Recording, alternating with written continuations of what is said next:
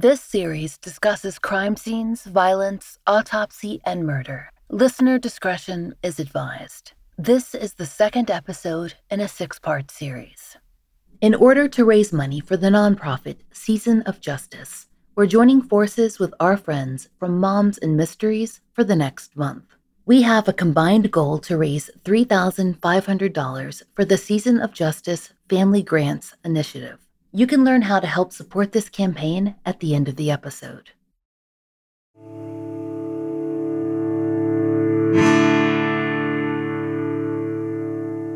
This is the Fall Line. Last time, we began in North Augusta, a town sitting on the edge of the Georgia line, just barely positioned into Aiken County, South Carolina. This area, in and around Aiken County, has been the setting for many of the cases featured in our show. Three families in particular, the loved ones of Moses Williams, Larry Sanders Jr., and Travis Smith, have found themselves tied together in an alliance. They're regular attendees at demonstrations to draw attention to gun violence in the area and to raise awareness of cold cases. Our last episode focused on the early life of Travis Smith, who was born and raised in North Augusta. In September of 2012, his life revolved around a number of things his plans to return to school, his efforts to rebuild a strong connection with his daughter, who turned nine that April, and his part in caring for his maternal grandmother, who had dementia and needed someone to look out for her when Travis's mother was at work. He was also working in lawn care and spent his free time playing basketball with his best friend Desmond and with his other friends like Gerard and Walter, who you heard from last episode. As they told us, they viewed Travis as a mentor figure. He was willing to take extra time to help them as teens, whether it was to improve their basketball games or give them life advice about school, relationships, or their social lives. One thing that everyone stressed to us was that Travis lived a very drama free life. No one we spoke to knew of any conflicts or issues that he had with anyone in North Augusta or in the Ridgeview Manor apartment complex. That's where he often hung out and where he spent the last night of his life, where he was shot in the early morning hours of September 29, 2012. If you'll recall, that night, Travis was spending time with a new female acquaintance and some of his longtime friends outside an apartment on the ground floor of the complex. The apartment was rented by the woman and by a roommate with a child, so there were three residents in total. We told you last time that Travis's best friend, Desmond Wilson, said that he seemed a little off that night. He originally interviewed with our colleague Renetta DeBose from WJBF, and when we spoke with her, she summarized events this way. There's there's actually one friend who we spoke with and he said that something wasn't right with his demeanor. He noticed that something odd was going on, you know, the night leading up to his murder. So he noticed that you know, something something was odd is the word that he used. He said that his friend even tweeted that something just didn't feel right. And then he said he did ask him what was wrong, and Travis said nothing. And so he remembered him pacing back and forth in and out of this apartment that they were visiting. But he said, you know, he was very private. He kept it to himself. And maybe at the time he didn't think it was that serious. So, you know, if you think about some of the things that bother you, that maybe maybe someone said something or did something, you may be concerned about it, you may think about it, and maybe you should do something more like call the police, but you don't. You know, you you blow it off and you say, well, maybe it'll go away. According to witnesses who were around that night, Travis had moved between the apartment and the breezeway throughout the evening, and, per multiple news reports, was standing outside with his female acquaintance when they were approached by two figures.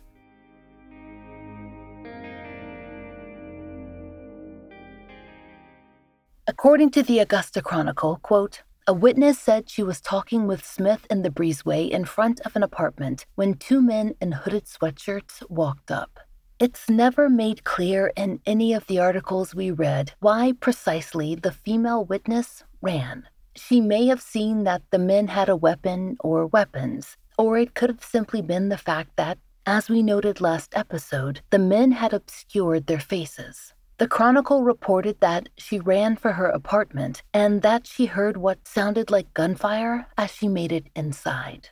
According to the FOIA that we received, the official record from North Augusta Public Safety or NAPS begins at 2:47 a.m. when five officers responded to the Ridgeview Manor apartments, quote, in reference to shots fired. Now, it's not totally clear, but we believe that the call was made by Travis's female acquaintance versus her roommate. The caller initially said, quote, she heard a shot fired and was unsure if it came from within her apartment or outside. She stayed in communication with dispatch while officers were en route. While officers were en route, dispatch advised the complainant stated her door was unsecured. Officers approached on foot and found the door to the apartment ajar, but could not see inside. When the officers arrived, the report mentions that they could hear at least one woman crying. When the officers entered the apartment, they found her, quote, on the living room floor, on her hands and knees, crying. She was, per the report, quote, escorted to the door and out of the residence. That's when officers saw a second figure in the room, a person who seemed to be seated on the couch, but it was soon clear that the figure, Travis, had been shot. There was blood on the couch and, quote, his upper torso. Later, it would be mentioned that he had a bullet wound to the upper torso. An Augusta Chronicle article later noted that, quote, forensic testing had revealed that the weapon was either a 38 or 357 caliber. When police checked the rest of the apartment, they found a woman and child hiding in the back bedroom. They were safely evacuated. No one else was present. The report notes that when Travis was searched, he was found to be unarmed. The initial police report notes that when the witness was initially questioned, she said that, quote, three subjects approached and she ran inside and immediately heard a gunshot, end quote. Every other report that we have specifically seen says that two persons of interest were involved and not three. When we reached out to NAPS for clarification, Lieutenant Alan C. Swan let us know that ultimately, conflicting statements make it possible that there could have been two or three suspects at the scene. So, while most media mentions two suspects, if you or someone you know saw three men who fit the description that we've discussed, that is, dressed in hoodies with the strings pulled tight to disguise their faces, please don't discount your sightings as unrelated. You may have seen the shooter or shooters. There's no real explanation of how Travis made it inside the apartment, but from what we've been told by his friends and family, the assumption is that he attempted to escape the shooters. He followed his acquaintance inside and died from his wound there before help could arrive. He was, as far as we know, actually shot outside not inside the residence. When we reached out to Augusta Public Safety for a statement or interview regarding Travis's case, we received one from the current officer assigned via our official contact. The current officer, Sergeant Chris Lind, was assigned to Travis's case much later on. Per the response from North Augusta, the original responding officers are no longer employed by NAPS and thus are unavailable to comment on the case. We'll provide that full statement just a little later in the episode when we get into the difficulty of the investigation. Last episode, you heard from Travis's friend Gerard, who lived in Ridgeview Manor. He told us that he heard about the shooting soon after police arrived. He'd seen Travis that night. They talked about Gerard's relationship issues, and Travis had given him some advice. But Gerard had gone home to bed early because he had to work in the morning. I woke up, I had to get a call. And it was like, hey man, something, something happened to Trav. And I was like, huh? It was like something happened to Trav. So I was like, right, bet. So when I woke up, you know, I got up I called my homeboy. I'm like, hey man, this is something happening to Sharon. And uh, it was just like weird, man. And I called my other homeboy. He wouldn't pick up the phone. And I kept calling. So, you know, we walked to the top of the building because I lived in the E building at the time. And it happened in the B building. So we walked up there and I seen like police. I ain't never had a friend that got murdered before. So it was just like, when I walked up there, you know, so I didn't really have no identification. Like, he had no ID. We were like, hey, man, who up there? And he was like, we don't know. Y'all know y'all have any idea? And my homeboy put up a picture of Trav on Facebook. And that's how we found out, man. It was just like, it was sad. And like, it hit me different because I ain't never lost a friend. Because I ain't know how to deal with that. Not even family. So it was just like, when it happened, I lost it because like, he was like, like a like a father to me, like a big brother. I was just lost, and I was just like asking God, like, tell me this is a dream. As we told you last episode, Travis's older sister Taisha was at home in Aiken, asleep when he was shot. She was awoken by an early morning phone call from her aunt, who told her that she needed to get over to North Augusta immediately. At first, her aunt did not want to tell her why, but Taisha demanded to know. And her aunt broke the news. Travis had been shot, that he'd been killed. What Taisha can remember is that she just started screaming.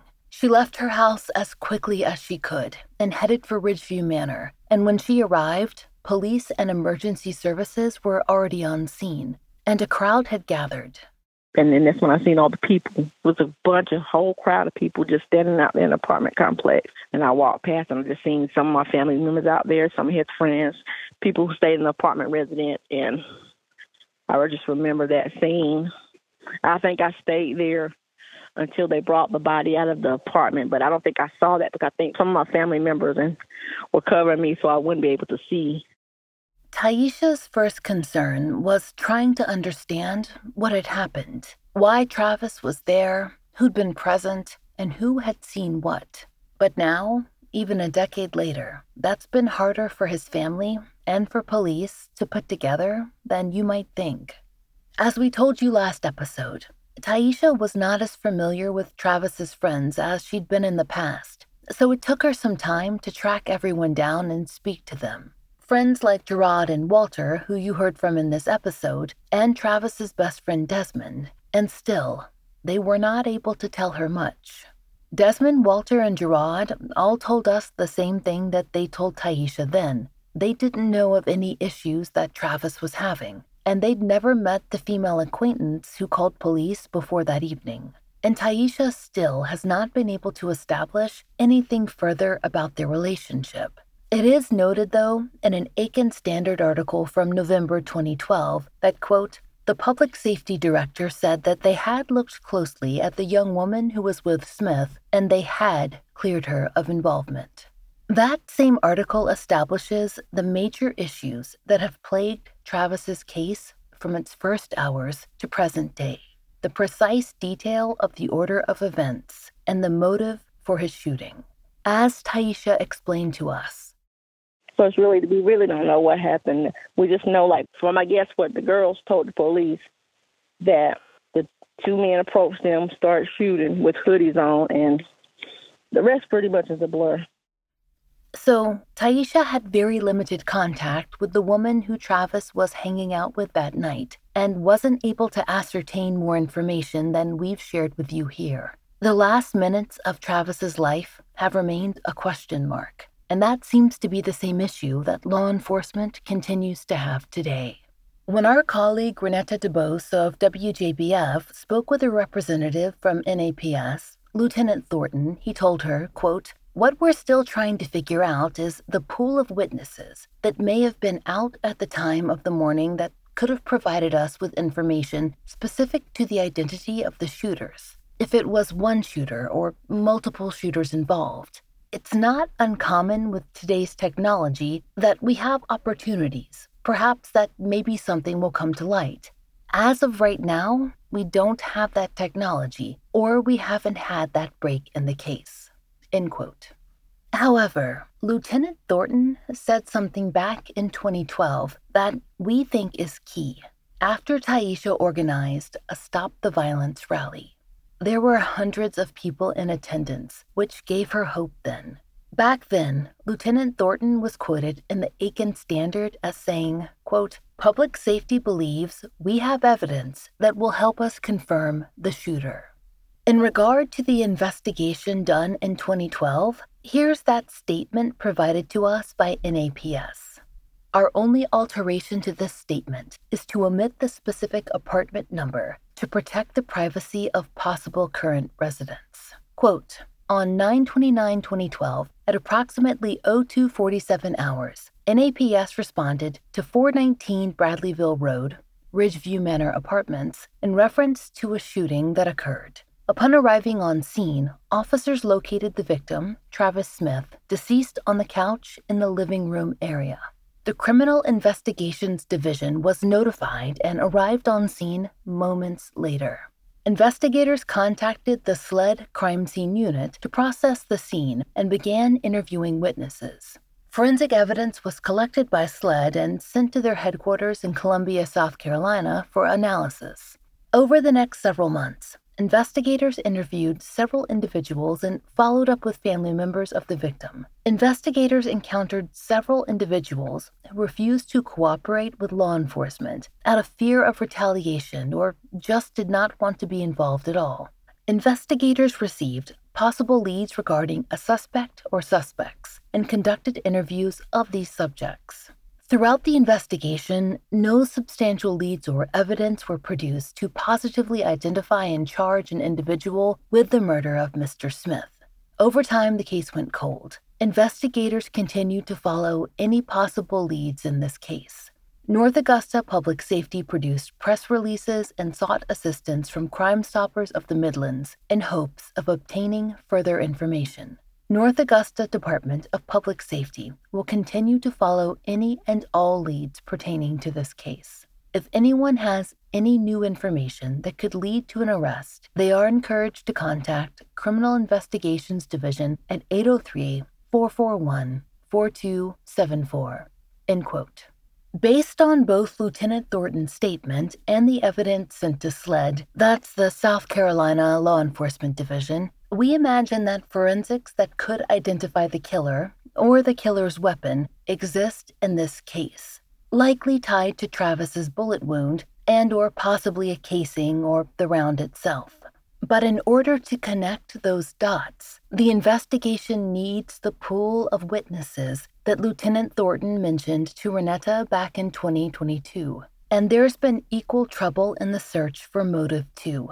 In November of 2012, Law enforcement held a press conference that covered Travis's case. Then Chief John Thomas said that they had, quote, looked into crime and gang connections, but have found nothing to explain why two men in hoodies would approach the pair, who were standing in an open area, end quote. According to the Aiken Standard's coverage of the presser, Travis had, quote, no history of crime, and while they were, quote, looking to establish a motive, they were coming up empty. And that article noted that was unusual in the department's experience. Per the standard, then Chief Thomas said that motive was usually fairly obvious, but, quote, this one makes you scratch your head. And that was of larger concern because they'd followed the forensic leads as far as they could. As then Chief Thomas pointed out in a press conference, quote, it's almost like it was calculated and planned, we just can't figure out where they came from or what the intent of doing harm to this individual was. For some reason, there's information out there that people are reluctant to give us, and I really don't understand why. Desmond, Travis's best friend, thinks that the shooting might well have been connected to Travis's unease that night, but he has no way to tell for sure. A $1,000 reward was offered in the case, but, per numerous news outlets, that offer did not result in resolution. And there was some talk that Travis's murder could have been random, maybe a robbery cut short when he somehow made his way inside the house, or even a case of mistaken identity. No one can say for sure.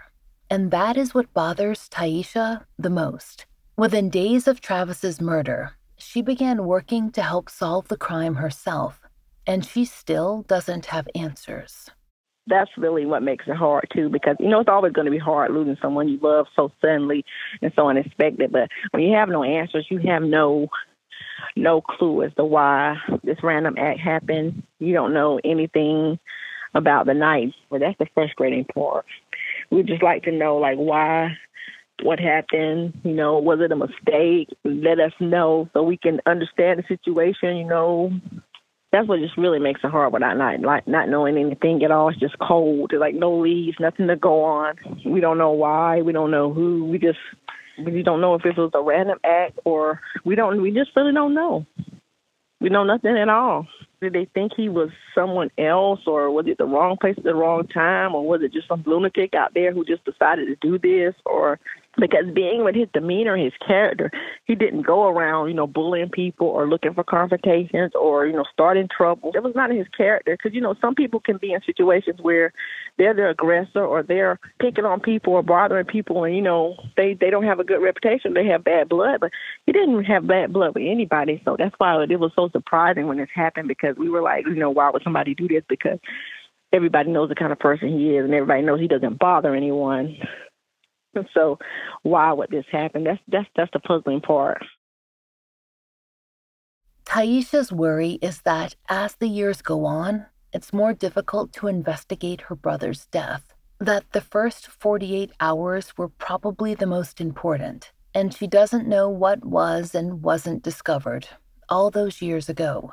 But she is sure that there are people in her community who must know something who were witnesses to the actual shooting or found out about it afterward.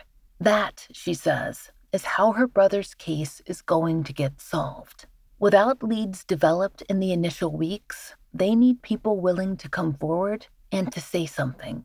Like if you know anything, even if you don't even think it's significant, because some people might have saw something and they'd be like, "Well, no, that don't matter. That ain't nothing," or mm, you know, just anything you can think of that may just because the little smallest thing might be something that might jumpstart or might, you know, turn on a light bulb and somebody be like, Well, I saw the same thing. If it was a mistake, you know, maybe something and you want to come forward and clear yourself like, well, you know, I didn't mean for this to happen. You know, he wasn't the person that was meant for. Just let someone know we need to know what happened to our loved one. But Taisha knows that people will forget. She knows about the news cycle and the fact that there have been more murders in North Augusta and Aiken County since Travis died. After all, she's the one who's helped to organize many of the Stop the Violence rallies that have taken place since Travis's murder. The first one was in November of 2012, exactly two months after Travis was shot. Back then, Taisha told the Aiken Standard, quote, We're going to be talking about what's going on in this community we're letting the families of some of these victims know that they have not been forgotten. We still remember these people. We still remember that there's somebody out there that's responsible for it. Since then, Taisha's name has appeared over and over in the local papers. She's quoted about organizing flyer distribution and social media groups for the missing and the murdered. For years, Taisha ran a nonprofit she actually incorporated Travis's childhood nickname into its name, Team Bosky. The goal was to support other families. While the nonprofit is on hiatus for a little while, that has not slowed down her participation in rallies for the missing and murdered, memorials for Travis, and anti gun rallies. In February of 2023, while in attendance at an anti violence rally, Taisha explained, quote, I just go around and speak just to try and keep his case alive and keep his memory alive. And I just hope that people will continue to be proactive in the community. Don't forget the people who've lost their lives. It's a lot of unsolved cases in Aiken County, and we must not let this die. The Post and Courier wrote that Taisha urged tipsters and any unsolved crimes to come forward. She said, quote, no amount of information is insignificant no matter how long it's been. At another event covered by the Aiken Standard, Taisha said, quote, When stuff like this happens, it's your duty as a neighbor and as a citizen to tell. The bad thing about all this is, when stuff like this happens and people get away with it, they feel like they can do it again because nobody is going to tell. Don't let people intimidate you. These are your neighborhoods, and these are your streets.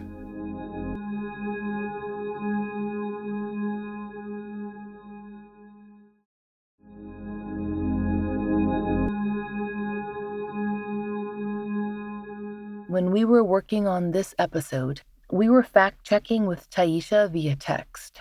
She apologized for taking a while to get back to us one afternoon because she'd been to an anti gun violence event. This cause has simply become part of her life. The subject of gun violence has become really dear to my heart, especially other unsolved cases in the area. And I've been in contact with people who have loved ones who still haven't had justice. And there's another purpose, too keeping Travis's face in front of the news cameras so that his story gets run every time Taisha can manage it. She carries his photo to rallies, wears t shirts featuring his face, she tells his story. The point is to remind people not only of Travis, but that he has a family. Taisha told us that she finds it frustrating that her brother could spend so much time in the community, but that no one has come forward to share what they know, because someone has to know something. That's why I keep trying to keep in the media. So maybe somebody will see and they see I'm keep trying and keep trying. Maybe my persistence will give them strength to come forward or whatever. The smallest little thing can you never know can trigger something. Like you might like, well, she might as well give up because it's been so long and nobody said nothing. I said, no, as long as I can I'm able to get around and I'm going to keep bringing it up. I think all the people who stayed out there when he was like, all his friends, all the people that were in that area when that happened have since moved on. It's like a whole totally different new people. Mostly all the young, the people that were there, they kind of like moved out. And then some people may not even know what happened. Like some people may be like, because like if I'm, I like if I when I do a piece on the news or something, I might see because I work in Walmart, I work in retail. And people like some of my customers, yeah, well, I saw you on the news. I'm sorry that happened to you. I didn't know that happened, or things like that. Some people don't even know that's out there. So Taisha tries to attract as much attention as she can, and she employs Travis's favorite team, the Lakers, to help her with that. Whenever they put on an event in his honor, the Lakers' colors are front and center anytime we do like a memorial or tribute for him, we always incorporate the colors purple and gold, gold, yellow, purple, and gold, or whatever to try to symbolize the Laker colors. Because the last thing I did for him for his birthday, when I celebrated his birthday this year, I had something for him at the park, and that's for the colors of the decorations. My daughter helped; she did the decorating, and the colors were purple, we had purple and gold balloons, and we had you know purple tablecloths and stuff, and we had purple a, a banner, a backdrop, and it had Kobe on the back. So we always try to incorporate the colors purple and gold. And it's helped, but every year has been more difficult. That's something every family tells us. And that's why reporter Renetta DeBose connected with Taisha to feature her on the Cold Case Project. Taisha seemed really passionate about getting one justice for her brother and the senseless killings that have taken place. She seemed very passionate, wanting to, you know, solve the case, and she she seemed like she had been working for quite some time. She seemed like she had been working for several years and had just not gotten the media coverage that she needed. It was always the newspaper here and there, and it was always connected to the group of homicide cold case victims. But she had been waiting on her moment to finally get one story that features her brother's case, and and she's getting it. One thing about Renetta's features, they don't end after a story airs. For the last few years, she's held a brunch for all the families who've been featured in the series. Local law enforcement and cold case experts and forensic specialists, they all attend as well. And there's a chance for families to speak with representatives from their home departments who attend, including those who have victims advocates. This year, The DNA Doe Project even provided a speaker who gave a presentation on investigative genetic genealogy for everyone in attendance. Taisha was there too. She told us. We all came together, had a nice time, ate brunch, and we talked with a lot of, you know, detectives and agencies, like, you know, that can give us some good information. That kind of ongoing connection is important. Make no mistake, Taisha is incredibly active in her brother's case. Generally, she says, she interacts with law enforcement when she contacts them or when she puts on her yearly events for his birthday, and then reporters reach out to the department for comment. That is common in cold cases, but that level of engagement wears on anyone, especially after a decade when they have a full time job and a family. She needs the support of the community and resources like sustained direct contact with law enforcement, media support, and people who can share information about resources like family grants for awareness campaigns or support for families of the missing and directions on how to upload DNA to GEDmatch. Events like Renetta's are incredibly important. Imagine if more of them existed we talked a few months ago on the podcast about missing person days and the gap that they're filling. How many other gaps are there? Many of the families who've been on our show tell us the experience of advocating is incredibly important, but it's also isolating. You can feel like you're in it alone, that if your loved one doesn't stay in the public eye, it's your fault. But really, it's the responsibility of all of us our local communities, and all of us who follow crime to do part of this work. It is so easy to share or repost. Not just a new missing persons flyer, but a five year anniversary article or a 10 year. When someone is hosting an event in your area, think about going or sharing or seeing what they need to make it happen. Engaging with the people nearest you is truly the biggest way to make a difference in solving a cold case and supporting a family who is waiting for those answers. Taisha knows that it's all going to come down to community because it's that North Augusta and Aiken region that she's counting on now. Someone out there knows what happened to Travis, whether it was a case of mistaken identity or a targeted attack. He really didn't deserve, you know, the way he died, and he deserved justice. They were just minding their business outside, and two people came up to him. Far as I know, they weren't bothering anybody. They were uh, in the breezeway, just hanging out. They didn't find a gun, they didn't know kind of weapon or anything on him, so he was no threat. So it wasn't nobody shooting him in self defense. It was nothing like that. In our community, it is kind of hard because people make assumptions and well, he must have been doing something. He has to. He doesn't have any business, or they automatically drugs are involved or any, you know, something like that. It's always something that, well, what did he do to, or what was he doing to, you know, make this happen? He was standing outside with his companion. Travis was loved by, you know, many people, and they took a good person away from his family and from his friends. You know, they'll never bring him back, but at least I don't have to constantly wonder, you know, what happened to my brother.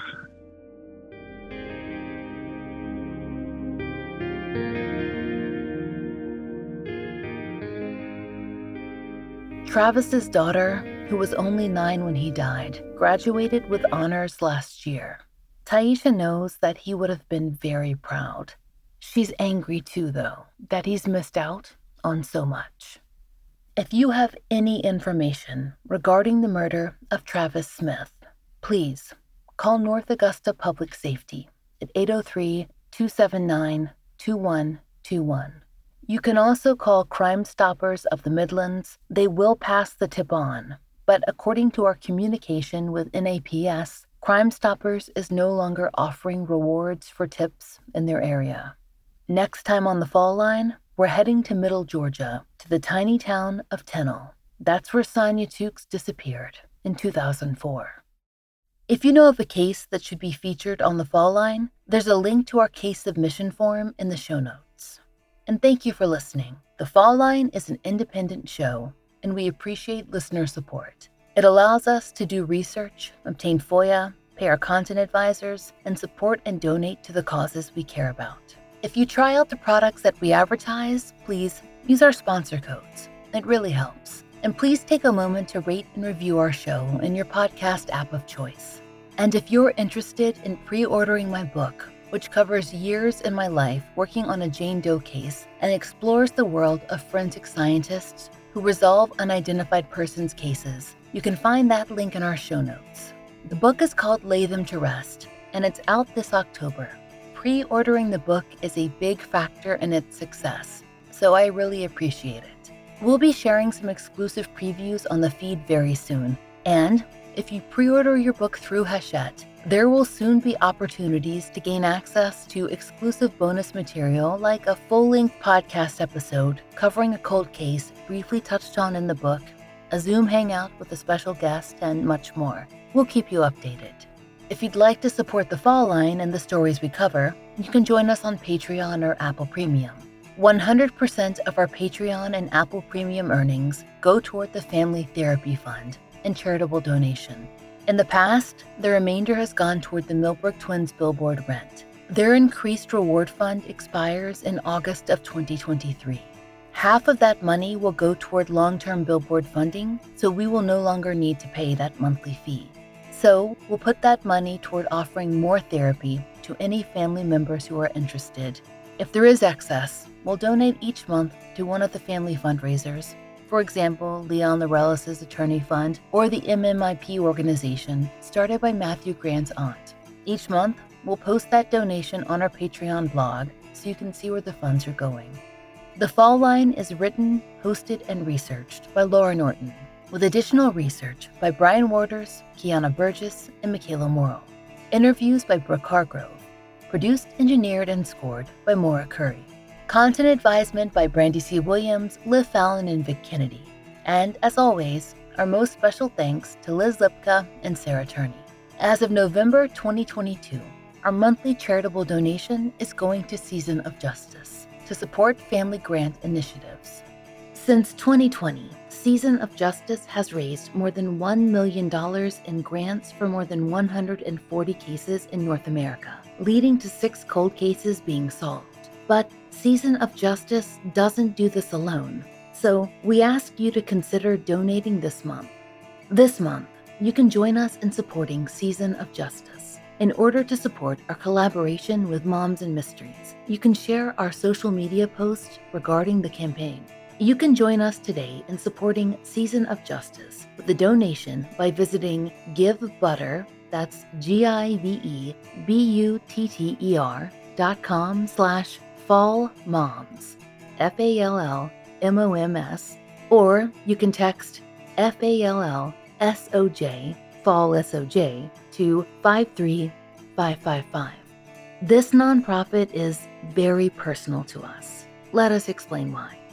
So far, five families featured on our show have had their awareness campaign grants funded through Season of Justice including billboards and similar campaigns for Chido Garibay, Leon Laurelis, Jackie Nguyen and Nut Fan, Janice Becky LaPlante, and Matthew Grant.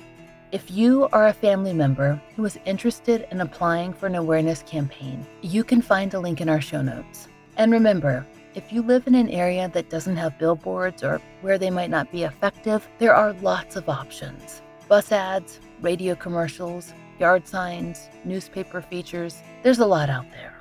If you need help filling out the application, we will help you. Just get in touch on social media or by email, and we will personally walk you through the process. We won't normally be this long winded at the end of every episode, but we're passionate about this nonprofit.